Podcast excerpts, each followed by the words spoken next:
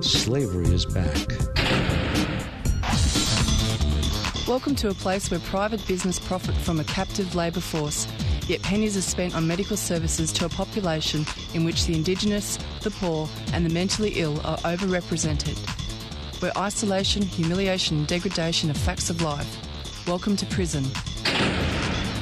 It depends who's telling the story, I suppose. The prisoners would have one view, the people who work in the prison system would have another, and I think it's up to people to decide uh, you know, where, where the truth is. Give government propaganda and the media spin doctors the flick. And check out Doing Time for news, views, and tunes on prison issues from Guantanamo Bay to Christmas Island to prisons and detention centres everywhere. Every Monday at 4 pm on your community radio 3CR. We are still fired up and we're still talking about revolution. Hello and welcome to the Doing Time Show. This is 3CR Community Radio, 855 AM on the dial, streaming live on www.3cr.org.au. And a warning that this episode of Doing Time contains audio images and descriptions of Aboriginal and Torres Strait Islander people who have died and of deaths in custody. This is Marisa, and I'll be taking you through until 5 o'clock this evening. First up on the show, we will hear from Commissioner Sue-Anne Hunter, who's a proud Wurundjeri and Ngurai Illum Wurrung woman, currently holding the titles of Deputy Chair and Commissioner with the Yoorrook Justice Commission. And she's also a Professor of Global and Engagement at Federation University. And I'll check in with um, Commissioner Sue-Anne Hunter about what land she's from more specifically later. The Yoorrook Justice Commission is the first formal truth telling process into historical and ongoing injustices experiences by first, experienced by First Peoples in Victoria. Yoorrook looked into both past and ongoing injustices experienced by traditional owners and First Peoples in Victoria in all areas of life since colonisation. We will speak with Commissioner Sue-Anne shortly about all this and more. Next up on the show after that, we'll be speaking with David from the Human Rights Law Centre. He's a senior lawyer, and we'll bring you an interview with him about anti protest laws in South Australia and some of the really, really destructive things that can happen with eroding civil liberties. And then after that, we'll speak with David Glanz, who will bring us updates and news about refugees and asylum seekers, and in particular, looking at an event tonight that's happening with children of refugees and some of the problems that have happened there. David Glanz is from the Refugee Action Collective. And we're going to be speaking now with Commissioner Sue-Anne Hunter, who will tell us a lot about the Yoorrook Commission. Hello, Sue-Anne. Auntie, welcome to the program. Good afternoon. How are you? Oh, it's only Monday and I feel like it's already Friday. oh, I am hearing you. But thanks for having me back on. Thanks for having me. It's lovely to have you. Um, and I do recall that we had you on in April, I believe. Yeah, it's a while ago now. A while ago. Tell us about the commission. I believe it's been extended for another 12 months. Can you talk to us a bit about what it is? Because I'm sure we've got listeners, new listeners that have tuned in that don't know anything about it, particularly Aboriginal people, and Yeah. tell us what's happening. Okay, so we are the first ever Truth and Justice Commission in Australia, but we are for Victoria. So Yoorrook means truth in Wamba Wamba, and so it's actually the very first Indigenous or First Peoples led Royal Commission, and it was established in May 2021 under the Inquiries Act of Victoria. So it's a bit contradictory because it is looking at um, it is a, an Indigenous led Royal Commission. So, you know, uh, balancing that act is, is quite difficult. So we are set up from the recommendations of the First Peoples Assembly of Victoria, um, and it's a sort of a foundational step towards treaty. Um, the mandate that we have is starts at 1788 to current, so it's historical and contemporary injustices faced by the First Peoples of Victoria and it's to put the true history of Victoria on the on the public record. So we've got about, um, you know, we're looking at historical and ongoing systemic injustices, the causes of them, the ongoing uh, nature of them, um, redress and address the systemic injustices, and then also bringing along the wider community as well as, um, you know, creating a new public record with our voices in that. So it's pretty big. It is big. And what's been your role as a commissioner? What What's the work that you've been currently doing around exposing these things? Yeah, so there's lots been happening since then. So our very first sort of out, we firstly we started during COVID, which wasn't helpful. So we did a lot of online with mob uh, mob groups and um, just chatting about who we are and what we're doing. But we have been our, our first outing was across the state to uh, elders and getting some real cultural foundation in that and saying what what do you want to see done and how do you want to see that. Um, and basically we got sort of where within the sort of terms of reference that we have two very clear of the harms happening now. So it was criminal justice and child protection. And part of the role as commissioner is to really uh, assist in investigating those two systems. And not only have we heard from community, we've heard from organisations, and also we've brought the state to the stand to answer these questions. So it's a, a very big task of listening to um, the truth uh, in many different forms and out on country, in hearings, uh, individuals, groups, lots of that, um, lots of deep listening. Yeah. Yeah, it's it's it's very true, and and in fact, I haven't had a chance to listen to many of the of the hearings, but I have um, heard that there's been a lot of testimony in regards to in the past and, and now currently of, of the experiences Aboriginal people have had with the police. Can you talk about that? Yeah, so we had hearings in December um, of 2022 and we just finished the hearings recently. So our first round of hearings was around organisations and that was in the criminal justice as well as um, child protection. Then the next round of hearings was community voices. So we had some community want to tell their stories publicly. And then the last lot of hearings, which was just coming off the back of, was uh, a lot of um, bureaucrats from the departments as well as uh, ministers and commissioners. Um, we, we had heard some open and closed sessions around policing.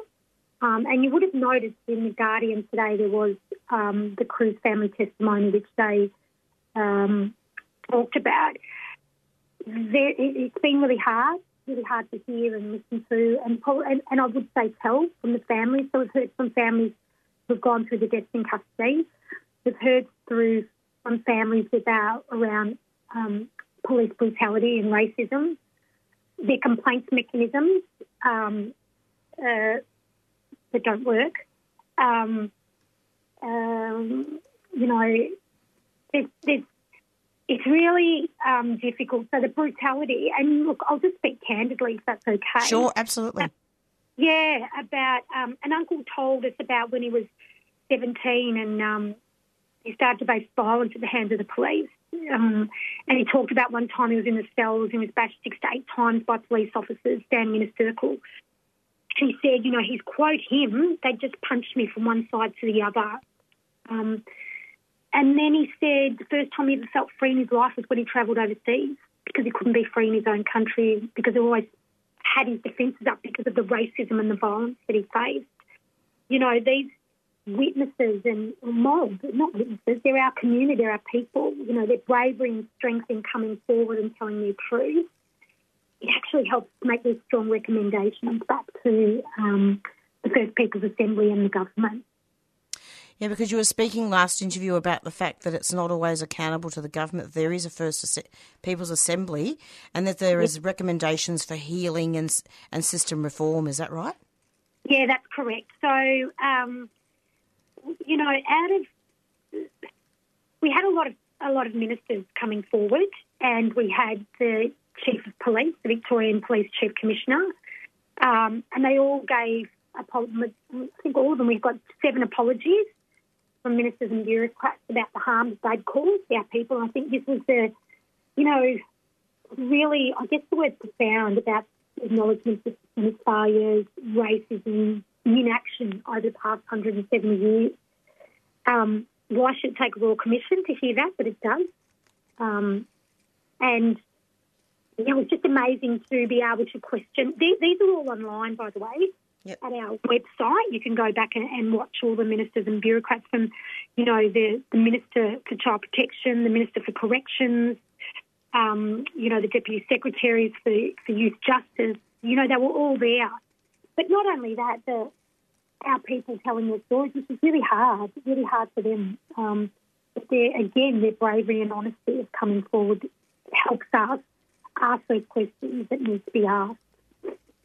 Yeah, look, it, it's really important, and I think the, the block of hearings has just finished, hasn't it? Because I think there was the last one was on the fifteenth of May, but there's another block of hearings coming up, an an extension. Can you tell listeners how they can make submissions or go and talk at the hearings and how it works? Yeah, so how it works is you don't have to come to a hearing, just a public hearing.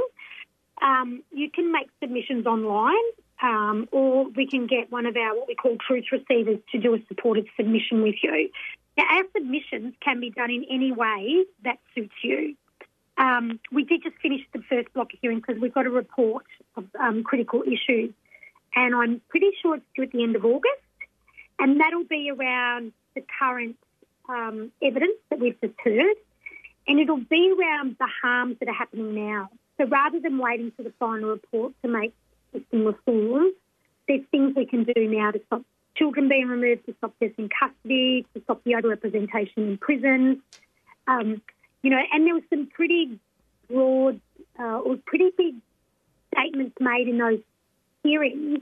Um, but also we went, and, and it'd be remiss of me to say, we also went into the prisons and spoke to um, some mob in prisons as well around how it was for them and, and what's going on. You know, with this show here, um, Sue-Anne, what, what tends to happen here is that it's always a testimony week in, week out. We have a lot of mm. interviews with, you know, the families of people that have died in custody, of people that have been affected by the police. And I'm just really glad that there is a commission that can address these things. Well, you know, you know what we've got. We've got basically that the government knew. I mean, they knew that the 2018 bail laws would adversely affect Aboriginal people, which in turn they knew that it would be a rise in the prison population, which really equates to a rise in deaths in custody. They knew this. Yeah. And these are the evidence that we can get. They have a $1.1 billion Western Plains prison that is now sitting idle after being built. 1.1 billion. With the expectations of a rise in the prison population due to harsher bail laws. Yeah, I know. Not, It's, it's just ridiculous. Like the other things are 92% of Aboriginal women in prison and more than 70% of Aboriginal men incarcerated in Victoria have a mental health issue that's not being addressed. and you're pretty well placed to talk about this. I mean, you're a child and family services practitioner, aren't you, who's focused your career about using culture as a foundation for healing and trauma? Yeah, yeah. So for me, it's um, it's it's how to, you know, you say I'm a commissioner, but I really see a facilitator of voice Yep. because we're facilitating the voice of people that we're hearing and what they want. And you know, the big weight that we carry is we're accountable to our community, and I don't want to leave any stone unturned at this point that we can do to rectify the wrongs. Um, you know, we've heard, we just keep hearing about these failures of a system that just doesn't work. It's just a colonial system that doesn't work. It really doesn't, and there's so much over representation, isn't there, of Aboriginal children too, in out of home care. We've only got about a minute left, but um, I would like to have you back again. I mean, I know that the next block of hearings is going to be about the government, isn't it? No, we just had those. Oh, you just had those. What's yeah, the the next police- block? Oh, we haven't got the next block yet, but we go into land justice. But that doesn't mean that child protection and criminal justice are finished. We'll keep Right. hearing those. But I do want to say, Yep. Victoria Police Chief Commissioner has changed his mind and is now open to an independent oversight model. to handle complaints. Um, Good. and if you watch them, you'll also see how they agree there's a lack of accountability for the 34 Aboriginal people who've died in custody. They agree that no one. You've got to watch these hearings because I was just amazed. What's the website to go and listen to those hearings? Yeah, it's www.yoorrook.org.au. As I look it up to make sure I've got the right. no, it is, yeah, yoorrookjusticecommission.org.au. So Yoorrook is Y-O-O-R-R-O-K, justicecommission.org.au. All our, um, there's evidence on there. Um, you can look up everything. If you want to give, I mean, what I say to people is don't be a bystander. Don't be, let this be something that happens. Get your voice on the record and let's make some really strong recommendations to get these things moving. Daniel Andrews wrote a letter saying they're shameful about the history is shameful. It is shameful, and they agree that it's shameful. So our hope is because they know it is that we can make change. Very shameful. Tell us what land you're from before you go. Can you just tell us Oh, in your own words? A woman, so I'm in here in Naarm, um, and I live around Naarm, and and that's my homeland. So um, that's where I'm from, Melbourne. Beautiful. Sue-Anne, thank you so much for coming onto the program, and I- I'm hoping we'll have you back soon. I hope you've enjoyed our, well, not enjoyed because it's not really enjoyable talk, but I hope that you found it useful coming onto the show with us. Yeah, look, thank you for having us, and anytime, happy to give you updates. Wonderful. And the report, the report comes out in August. So if you want me back on to chat about our interim report, happy to do that as well. Please. Not Thanks a problem. lot. Keep up Thank the good you. work. Thank you. Thanks. Bye-bye. Bye. And that was um, a conversation with Commissioner Sue-Anne Hunter um, speaking about the Yoorrook Commission. Are you feeling depressed about the future of our planet? The Eco Socialism 2023 conference could address your worries by providing a platform for radical solutions. Activists from around the world will examine the links between the ecological, economic, and political crises of our time.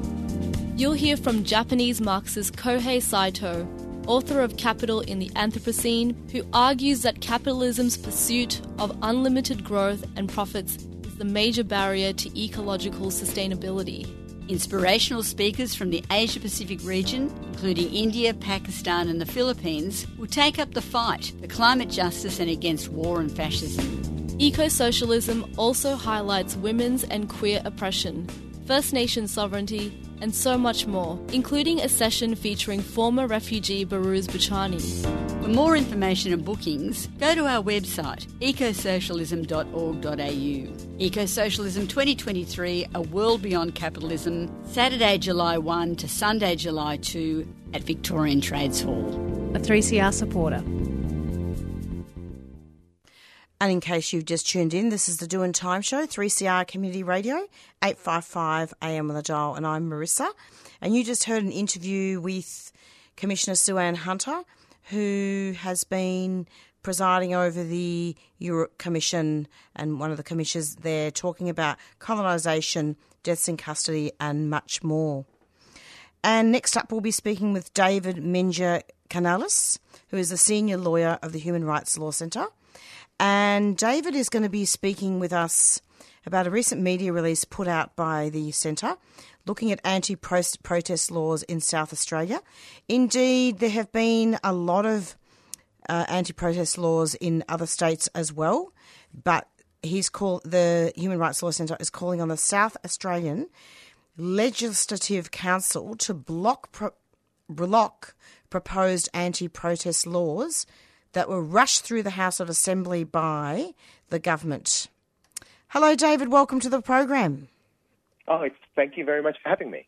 It's lovely to have you indeed. Now, David, I've done some research on the on the anti-protest laws. I'm actually not really much of a a policy maker. I'm more on the street, but I'm wondering if you could just talk to us about a bit of background about the anti-protest laws and what's been going on. Yeah, of course. You and me both. I'm, I'm more of a, a person who takes to the streets myself. But this is why protecting this is really important. So, in a matter of, of 20 minutes, the Parliament of South Australia, the, the lower house, the Assembly, um, passed laws that would effectively criminalise blocking a public space. So it's really important to highlight that it's not just anti protest legislation, this is actually anti people legislation because it's not targeted at protesters. So it could be anyone who obstructs a public place either recklessly or, or deliberately. And that could include, you know, people sleeping rough. It could include someone handing out flyers and leaflets. It could all the way up to some of the more disruptive protest action we've seen. And uh, if, if someone were to do that, if the bill that has been proposed um, passes the parliament, then people could be liable for up to $50,000 in fines or three months in jail just for obstructing a, a public place. And uh, you know that that is that is just manifestly excessive. The current penalty is seven hundred and fifty dollars. So imagine if your parking fines all of a sudden cost ten thousand dollars, you'd be asking a lot more questions. Very much so. Um, very much so. And you're right. I mean, it does actually demonise a lot of marginalised communities like the homeless, Aboriginal people, people with disability and mental health as well. Oh, absolutely. And, you know, it's even hearing, um, you know, Commissioner Hunter just before. And, and, you know, so many of the, the wins that First Nations people um, have have secured, they're not because um, because politicians gave them uh, willingly. It was because First Nations people have protested. The original act of resistance was First Nations resistance in 1788, and it continues, you know. So, so these are the people that we know, knowing what we know about the criminal legal system, knowing what we know about policing, it's the most uh, over targeted people that are going to feel the brunt of the law, not its protection. So these anti protest laws have already passed, have they? They passed the lower house. They're going to the upper house uh, on on Tuesday, tomorrow. Um, so it, it's a great pleasure to come to you to, today from Adelaide in Kaurna country, uh, where it's, it's it's nice and gloomy and beautiful uh, and very crisp weather over here, but, but we're here trying to, to make sure that the Premier really understands that these laws are not just excessive, they're an incredible overreach and they're going to have a chilling effect on anyone who takes to the streets to protest. So it's really undermining the ability also of everyone in South Australia to exercise their right to peacefully protest, isn't it? Oh, truly. And even just the, the right to be informed of what your government is doing. By the time that this bill passed the lower house, the parliament itself hadn't even uploaded a copy of the bill to its website. So no one, no one could actually know what their what their politicians were voting on until after it happened and in the lower house. So if it wasn't because of this incredible act of resistance, you know, since these laws were passed from civil society, from um, human rights groups, from unions, from activists, from climate defenders, um, if they hadn't armed up such a massive resistance to these laws, um, these laws could have passed in no time. Um, so, you know, protest is, is working here, and we hope that the government will actually listen to the message of the people. Indeed, and I believe that there was a an extinction rebellion protest. They suspended themselves from a bridge and closed traffic recently for mm. 90 minutes. And apparently, the the South Australian government by the Thursday decided oh, yeah. that they were going to pass these changes to the Summary Offences Act. Is that right? That, that, that's right. Yes, that's that's correct. And also, not to mention, you know, a cynical person would start linking these things um, uh, quite logically, I think. But there was an, actually an oil and gas conference that was happening here in Adelaide, um, and where you had one a government minister tell the the you know, those assembled, that the state was at their disposal. The day after, or, or, or definitely no longer than the, the day after that, um, these laws were introduced to punish um, to punish anyone, so anyone, not just protesters, but anyone who's obstructing a public place. But there's no uh, denying that this these laws were actually targeting um, XR and groups like XR Extinction Rebellion. It's actually appalling. And like I said at the, at the, beginning in the intro, it's not just SA, is it? It's also Victoria. It's also in other states is happening as well. Oh, well and truly. You know, in Victoria, we had some pretty um, uh, some pretty terrible legislation that has just come into effect last week, I think. Uh, but it was it was in regards to uh, protests in in designated logging areas, and you know it, that, the resistance of the Victorian community, particularly climate defenders, country defenders, water defenders, to to logging in old growth forests in Victoria has been has been enormous and over a long period of time. And to to punish that kind of behaviour, um, there was some some of the the penalties that someone could receive in Victoria is a twenty one thousand dollar fine or one year in jail. But also just want to highlight to your listeners as well that just recently the government has announced that logging in old growth forests is going to cease very soon. So protest works. That's why um, I think uh, we're seeing it criminalised all over the place. Absolutely. And I believe that you're speaking at an online event on the 14th of June, David. Yeah, that's correct. With our with our great comrades at um, at the Melbourne Activist um, Legal Service, uh, you know, who've been doing a really great job at um, at really getting in the way of, of a lot of these sorts of laws, but also in helping people protect, you know, sort of make sure that they have the right legal representation and they're connected with lawyers once they're caught up by them. But really looking forward to kind of fleshing these issues out a little bit further. Yeah, actually, that online event is between five from five thirty till seven thirty p.m. and it's a panel discussion here from activist legal experts and grassroots community human rights organisations, and learn how anti-protest laws and police intimidation tactics are being used. I'm just trying to see who you can um, contact for that. If you go on to, I mean, I'm very happy to I'll repost it again on Twitter. Uh, yeah, my please. Twitter handle is at David HRLC, all one word, and I will post it up as soon as I get off the phone. So at, Thank so you very David much. HRLC. No, that would be good.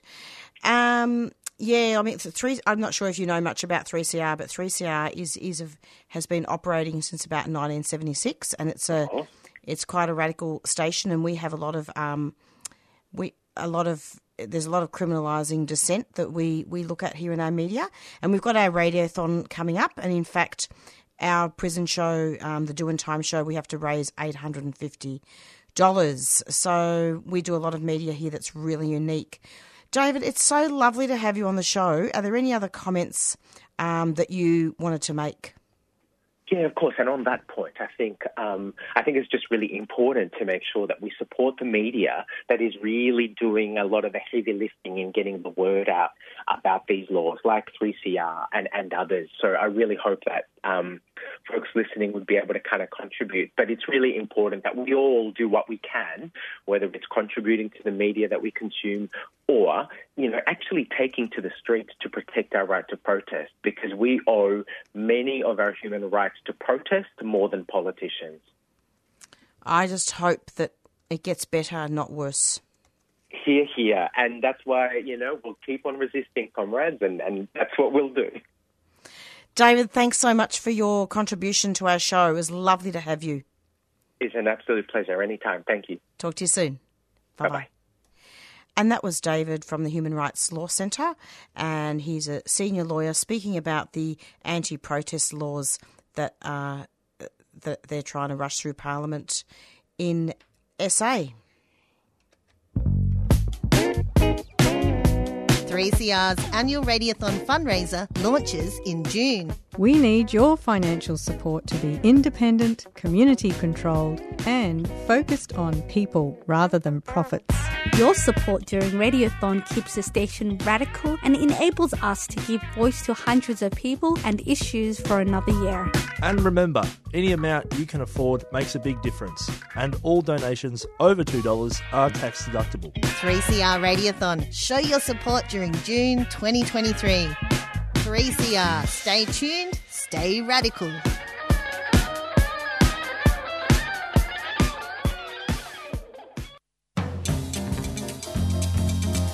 Throughout the month of June, we'll be asking you, the listener, to support radical, community owned media during our Radiothon. We'll be taking donations online, over the phone, and in the station to help keep 3CR going for another year.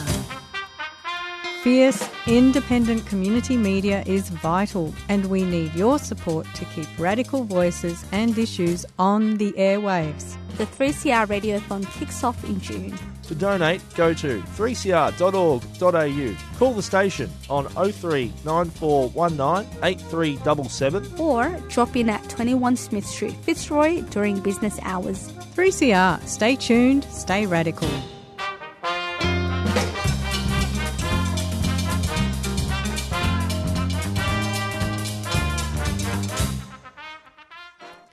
And you're back with the Doing Time show. Indeed, stay tuned and stay radical. And please start donating for our radiothon. The Doing Time show is the radiothon show is on the 12th of June. And donate, please donate to Doing Time show and all shows at 3CR. Next up, we're going to be speaking with David Glanz from the Refugee Action Collective, and he's been a guest on our show over the years. And we're going to be speaking with him about uh, an event coming up tonight about eh, children and refugees, but we're also wanting to talk to him about updates and news about refugees and asylum seekers. Hello, David. Welcome to the program. Hi, pleased to be with you again. Lovely to have you. Now, David, tell us what's been going on with refugees and asylum seekers, and in particular about the event tonight. What are some some things that stand out for you? Well, I think the, the main thing that's been happening over the last year or so is that people have hoped that the Labor government would bring about a fundamental change, and they have announced permanent visas for 19,000 refugees on temporary visas, and that's very welcome, although it is such a slow process that some of those people, I think, at this rate, will not get their permanent visas uh, by maybe not till t- towards the end of next year. But that still leaves huge numbers, thousands upon thousands of refugees in our communities and offshore, really with nowhere to go, no hope, no direction, and no prospect of support um, from the Australian government, let alone permanent safety. So that's why the refugee campaign has definitely not gone away. And tonight we're going to be focusing at our forum in Carlton on a specific part of that problem, and that's the problem of the experience of children being locked up or detained or held, let, let, let, allowed to live in our communities, but without any hope, without any permanency, without a guaranteed future. And the children, everything the Australian successive Australian governments have done have been appalling. But when it's done to a children, it really takes it to another level. And listeners may remember that 10 or so years ago, when many refugees were sent to Manus Island in Papua New Guinea and to Nauru, that children with their parents, but sometimes children by themselves, were sent to Nauru and kept in appalling circumstances. And we were faced with the situation where children were developing something which the experts called resignation syndrome. They had so little hope life could give them anything and that life could get better that they simply withdrew from life. They ceased to interact with people. Profound mental health damage, all down to the actions of Australian governments. And we campaigned. Uh, we campaigned, uh, not just the Refugee Action Collective, of course, but the whole movement across the years 2018, 2019 to get those children and their parents off Nauru. That was successful. That was one of our big successes, but it still left children and their parents in a state of suspended animation. So you have story after story of children who came to this country with their parents, who were allowed to go to school, but are not allowed to go to university. And we're talking about children now who have grown up entirely within the Australian immigration punitive, racist, anti-refugee system. And they, they may have started out as small children, but now they're knocking on the door of adulthood. They want to contribute. They've they've lived here in some cases for five, six, seven years. They've learned English if they didn't know it before. They've sometimes done extremely well at school and in other parts of you know sport and other parts of life. And now they're blocked. They're blocked from permanency. They're blocked from higher education. They're blocked from access to Centrelink or to NDIS or all sorts of things which citizens are entitled to. So we're holding this forum tonight to say what is going on with this cruelty? Why is it happening? And how can we campaign to end it? And we have some really good speakers. Um, Dr. Jordana Silverstein, or Jordy Silverstein, as she's often known, is a senior researcher at the University of Melbourne. And she's just had a book published called Cruel Care A History of Children at Our Borders. So she's really done a deep dive into the way Australia deals with children and child refugees, and she'll be bringing a lot of that story to us this evening. But importantly, we'll be hearing from children. Um, sometimes now they're young adults, but people who were drawn into Australia's system as children and have suffered as a result. So we're going to be hearing from Hussein Al Sadani, who arrived in Australia at the age of 15, and his sister Rokia, who was seven when she arrived in Australia. And so these two, as children, were held in detention in Darwin, on Christmas Island, um, up in Broadmeadows in the MITA Detention Centre, and now they're living on community bridging visas. So no certainty, no access to Centrelink, no ability to go to university, um, difficult to get jobs because of their visa status. And they'll be, we'll be joined by another uh, young woman who's grown up as a, uh, uh, as a as a child in the in the refugee system. So they'll be telling us firsthand what it means to be a child victim of Australia's um, official refugee child abuse policies. Uh, and so obviously we're hoping that we'll hear from these people and people will come away from this meeting more fired up ever than before to get involved in the refugee campaign. And I'd encourage people to come to the meeting. If it's not too far away from you now, it's at the Kathleen Syme Library in uh, Faraday Street in Carlton, very close to Melbourne Uni, at 6.30 tonight. So if you can make it to Carlton for 6.30, please do. But otherwise, you can join us online on Zoom. Uh, just go to Facebook, search for Refugee Action Collective Victoria, find the event, and the Zoom link will be there in the event. Fantastic. I mean, at first I wasn't sure whether it was useful to do the interview, but I think it is useful because of the fact that people can go online and sometimes people may live quite close to the city as well. Yep, for sure. And you're welcome in person. It's always nice to have people in the room, um, but you're welcome online because we have supporters not just in uh, the outer suburbs of Melbourne, but also outside of Melbourne. So we, we always try and make our meetings both um, accessible in person and on Zoom. So people are welcome either way. And I think the speakers will really um, expand people's knowledge. I suspect we're going to hear some shocking stories. Remember, this these are governments, and we're talking about successive governments, Liberal and Labor, uh, who have locked up children. Then they've lied about it. The last Liberal government said there are no children in detention, while they had the Biloela family children locked up. So a lot of people remember uh, and still have fond fond thoughts about those two little girls in the Biloela family.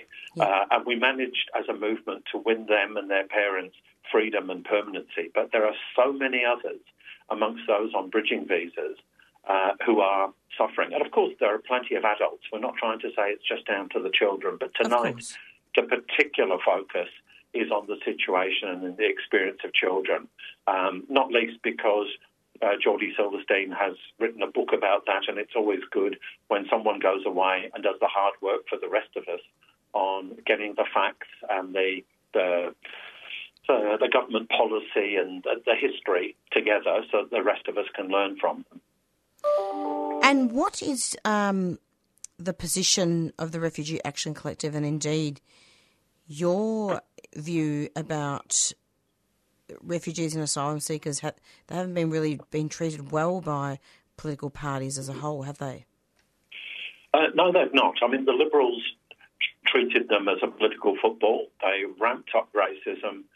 Um, Howard, Morrison, uh, Dutton, they all did it. And we can see that with Dutton today around the voice and also around the question of migration. Dutton has nothing to offer except racism. And so at this point, he's focusing his racism against the um, Indigenous voice to Parliament and and to migrants because supposedly it's their fault if house prices are high. But he's quite capable of shifting gear once again and having a go at refugees. He did that as uh, immigration minister. He's done it as leader of the opposition. So the Liberals are, and the National Party are beneath contempt. The Labor Party promised some change, and they have. They are enacting the change they promised. It's one very specific promise to do with 19,000 people on temporary protection visas and safe haven, what's called safe haven enterprise visas. It took a bloody long time for them to actually fulfill that promise. And now we're told it's something like, and there are 19,000 people who've been told they will get a permanent visa.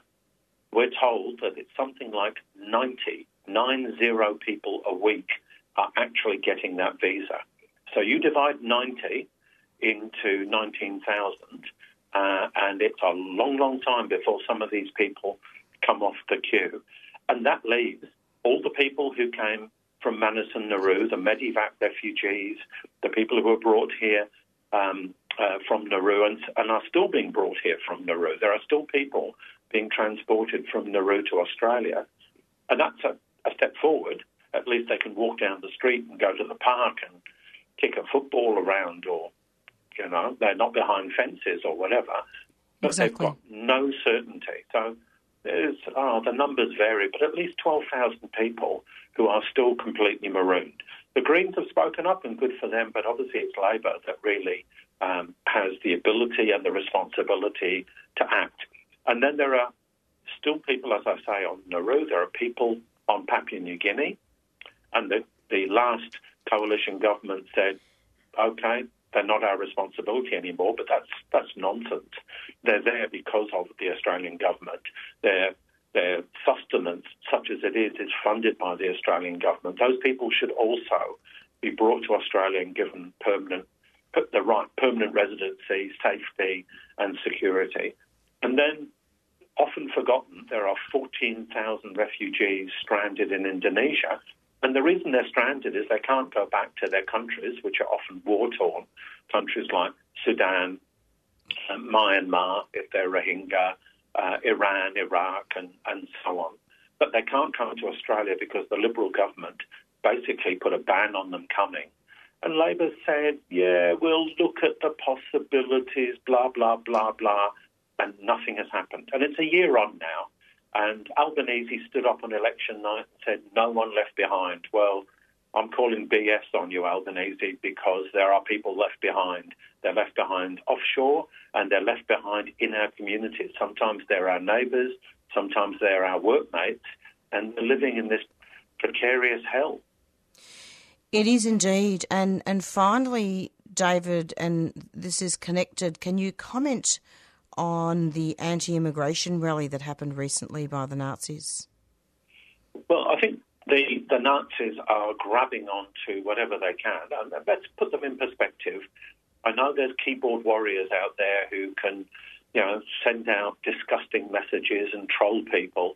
But when it came down to it, the National Socialist Network, who are the group who mobilised supposedly around migration um, outside Parliament, had 30 people there. They've had 30 people at their events for several years. You know, they're still a tiny force, but that's an argument to squish them now before they get any bigger. But they came out and said, stop immigration because you've got to put white people first. Well, let's remember something really basic. There was a housing crisis during the pandemic when the population was getting smaller, not bigger. The, the, num- the problem is not the number of people in the country, it's the way the tax system is set up to encourage people to speculate in property, sometimes properties which they leave empty because it's more valuable to them to do that. The way that Airbnb has run through regional and holiday areas and taken rental properties off the market. Uh, there's all sorts of factors which have nothing to do with migration. Oh, and let's forget, let's not forget, governments who have completely abdicated responsibility for building public housing. That's another major reason why there's a housing problem. So the Nazis picked up on what is a genuine problem for people lack of housing, high, how, how high house prices, yeah. and high rentals. and tried to turn it in a racist direction. But you know, he wasn't there at the rally. But who I really blame for this is Peter Dutton, because he's the one who stands up in Parliament in the bully pulpit and beats up on on migrants and blames them for problems that his own government, his former government, actually helped contribute to. And Peter Dutton comes out, we're seeing it around the voice as well, and it's racism, racism, racism. Bash Indigenous people, bash migrants in the same way that he's often bashed refugees. And the Nazis just pick up on that and they try and capitalize, capitalize on that. So by all means, next time the Nazis show their head, we should be out there in our hundreds and our thousands with our union banners. We want our comrades from the Labor Party and the Greens and right across the progressive movements to be there to say no to the Nazis. But it's really important that we actually uh, attack and discredit and bring down the racism of Dutton because Dutton has the ears of millions of people and he he fertilises the ground that the Nazis take advantage of. Look, I, I know agree. we're running out of we're I, I, don't know if we're running out of time, but I did no, no, want to going. just plug two more things that yes, the please. Refugee Action Collective is doing with a bit more notice than tonight, although yep, yep. it's never too late to come to our forum tonight. On June the 24th, Saturday, June the 24th, we're running a gig, Rock for Refugee Rights, with a combination of refugee and non refugee performers and bands. It's at the Howler Bar in Brunswick, um, just off Sydney Road in Brunswick. I think it's it's a well known venue. A lot of people go there. It's um, it's a, it's a great venue, and they're working with us in RAC and with the bands uh, to put on a really great night's entertainment. It will be a chance to have fun. It'll be a chance to see refugee bands and non-refugee bands, hear a couple of brief speeches, get some refugee merch. Um, again, if that sounds like a good idea for a Saturday night and a good idea for a progressive Saturday night, jump onto Facebook, Refugee Action Collective Victoria, look at our events. Actually, the early bird offer on tickets ends at the end of this week, so get in now, get your tickets. The tickets are very reasonably priced and they include two free drinks. So, I mean, I don't know how we could do much more to get you out there um, dancing on a Saturday night. Uh, and the other thing, which is a bit of a change of pace, on July the 22nd, so it's a way down the track, but there is details again on Facebook. We're holding a, a protest, a rally in the city outside the State Library, 2 o'clock on the 22nd of July, not June, but July. 10 years too bloody long. And actually, there will be refugee organisations all around the country holding protests because that is pretty much on the dot, I think three days later. It's the anniversary, the 10th anniversary of Kevin Rudd, to his shame, saying that no refugee who comes to Australia by boat will ever be settled here. And that's because of that decision. That's when refugees got sent to Manus Island. That's when they got sent to Nauru children as well, in the case of Nauru. Some of those people still on Nauru, still in Papua New Guinea, but others brought here but living in limbo, on, often on visas that ex- expire every six months that don't allow them any rights, where they have to reclaim a Medicare card every six months. They live in this constant nightmare, and that brings brings us back to the children, because the children were allowed to go to school, but they're not allowed to go to university. and They're not allowed to do um, education and training. So all of those things come together. The forum tonight is about the children. The gig is about celebrating and and being part of the refugee movement in fun. But on the 22nd of July, we're out on the streets and we're deadly serious and we're demanding permanent visas for all. Doesn't matter which of those categories I've mentioned uh, over the last 15, 20 minutes we've been talking. We want them all brought here. We want them all given permanency and a pathway to citizenship if that's what they if that's what they choose. All these people are victims of Australian government systemic racism. And Albanese is out there campaigning for the voice because he said it's the right thing to do. Well, how about campaigning and acting on behalf of the victims of Australian government racism? Because that's the right thing to do as well. We want to see all those people brought here, brought to safety, given permanency, given security, allowed to rebuild their lives, and surely none, none less than the children. David, thank you so much for, for a very, very concise explanation and analysis of what's happening with refugees and asylum seekers and also for publicising the events and keep up the good work. Thank you very much for having me on again, and I encourage everybody to come tonight or come to the other events. Check us out on Facebook. Um, our, our doors are always welcome. We welcome new people as listeners, but also new people as activists all the time. Lovely. Take care of yourself, David. We'll talk very soon. Okay, thanks then. Thanks Bye. so much. Bye bye. And do try to rock up to some of these events that we just talked about. It's approximately four fifty, and we're nearing the end of our show. But I wanted to just put a song on before we we go, and it's called um, "Little Things, Big Things Grow" by Paul Kelly, and then I will say goodbye after that.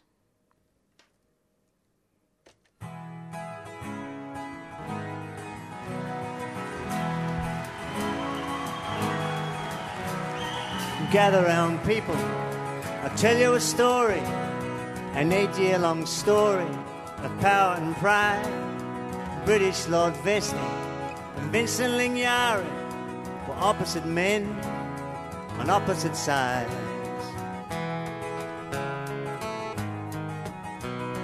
Vestey was fat, money and muscle. Beef was his business, broad was his door. Vincent was lean, spoke very little. He had no bank balance. Our dirt was his floor. From little things, big things grow.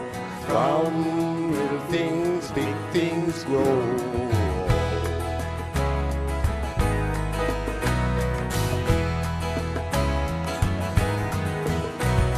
Gurindji were working for nothing but rations. But once they had gathered the wealth of the land, daily the pressure got tighter and tighter. Gurindji decided they must make a stand. Picked up their swags, started off walking at Wattie Creek. They sat themselves down. Now it don't sound like much, but it sure got tongues talking back at the homestead, then in the town. From little things, big things grow. From little things, big things grow.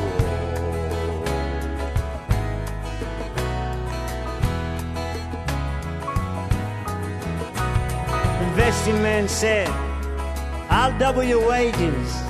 Seven quid a week you'll have in your hand. Vincent said, uh uh, we're not talking about wages. We're staying right here till we get our land. Vestey man rode, Vestey man thundered. You don't stand a chance of a cinder in snow. Vince said if we fall, others are rising From little things, big things grow. From little things, big things grow.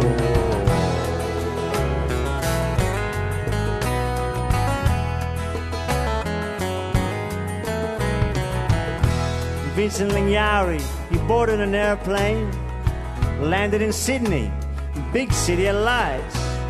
And daily he went round softly speaking his story to all kinds of men from all walks of life.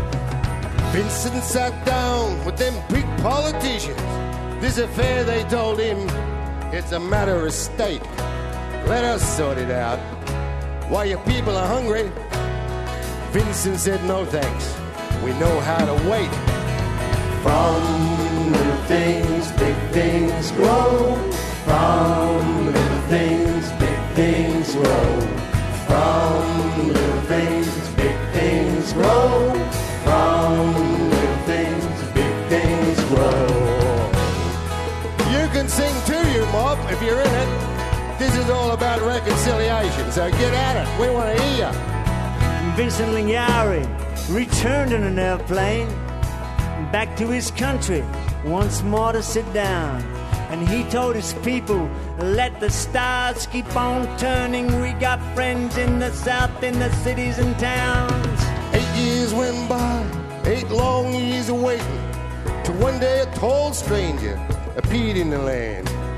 And he came with lawyers, came with great ceremony, Through Vincent's fingers on that handful of sand. Go! From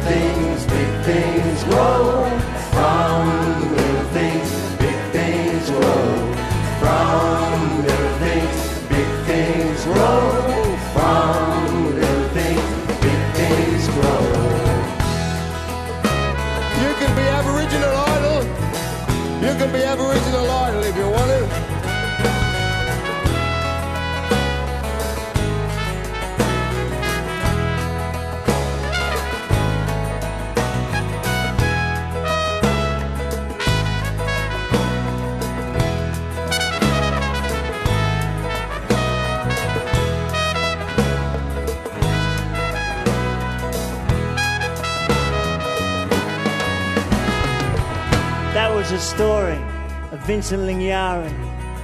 But this is a story, something so much more. How power and privilege cannot move a people who know where they stand when they stand in their law. From little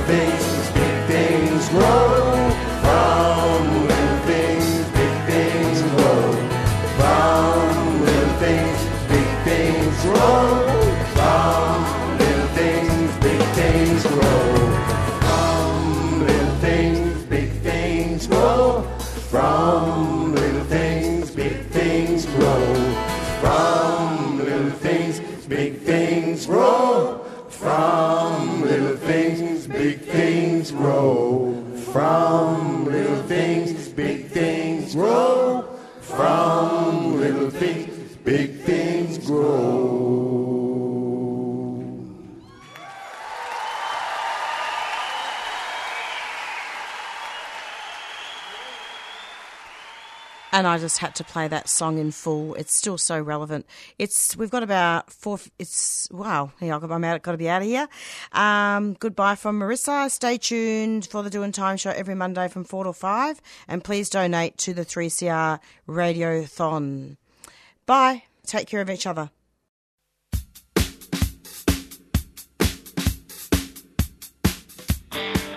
You've been listening to a 3CR podcast produced in the studios of independent community radio station 3CR in Melbourne, Australia. For more information, go to allthews.3cr.org.au. Black fella, white fella, it doesn't matter what you color, as long as you a true fella, as long as you a real fella.